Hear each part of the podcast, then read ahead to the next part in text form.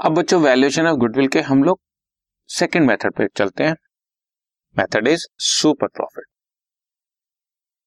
इसमें goodwill calculate करने के लिए नंबर ऑफ़ ईयर परचेज को सुपर प्रॉफिट से मल्टीप्लाई कर। पिछले मेथड में नंबर ऑफ़ ईयर परचेज को एवरेज प्रॉफिट से मल्टीप्लाई किया था, अब हम मल्टीप्लाई करेंगे सुपर प्रॉफिट से। लेकिन सुपर प्रॉफिट होता क्या है? लॉजिकली अगर मैं तुम्हें बताऊँ तो थोड़ा सा पहले डिस्कशन हुई है, अभी फिर बताता हूँ।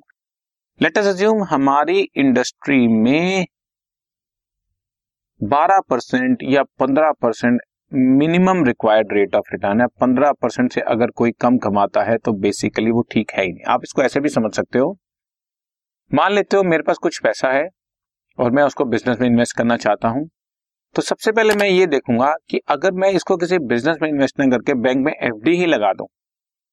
बैंक में एफडी का मतलब होता है बच्चों रिस्कलेस रेट ऑफ़ रिटर्न जिसमें कुछ भी लॉस होना ही नहीं।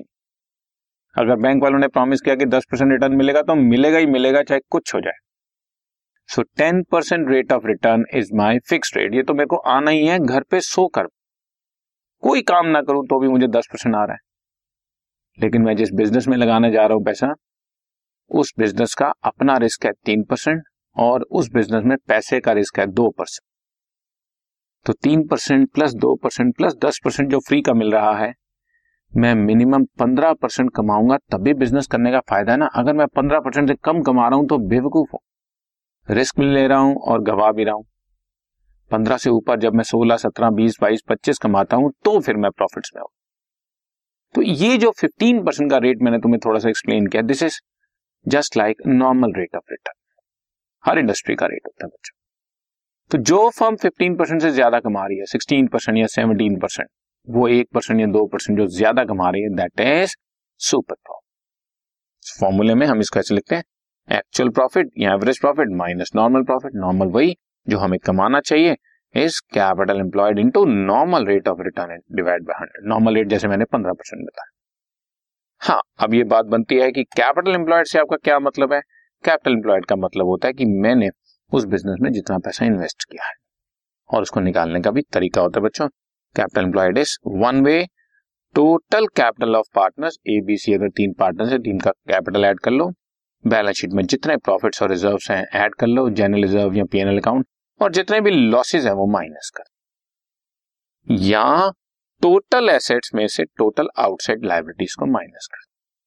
टोटल एसेट्स मतलब land building plant machinery furniture fixture stock debtors cash और टोटल आउटसाइड लाइबिलिटीज में क्रेडिटर्स हो गए बिल्स पेबल हो गए आउटस्टैंडिंग एक्सपेंसेस हो गए बैंक लोन हो गया बैंक ओवरड्राफ्ट हो गया, ये आउटसाइड लाइबिलिटीज हो। पार्टनर की किसी बात नहीं कर रहे, ना मैं पार्टनर के कैपिटल की बात कर रहा हूँ, ना कुछ।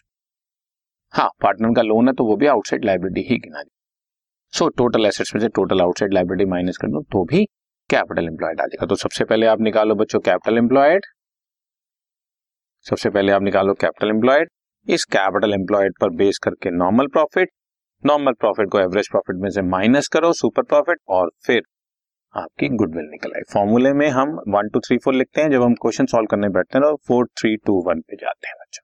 पहले कैपिटल एम्प्लॉयड निकालेंगे, फिर उसके बाद नॉर्मल प्रॉफिट निकालेंगे, फिर super profit and then we'll have our goodwill right okay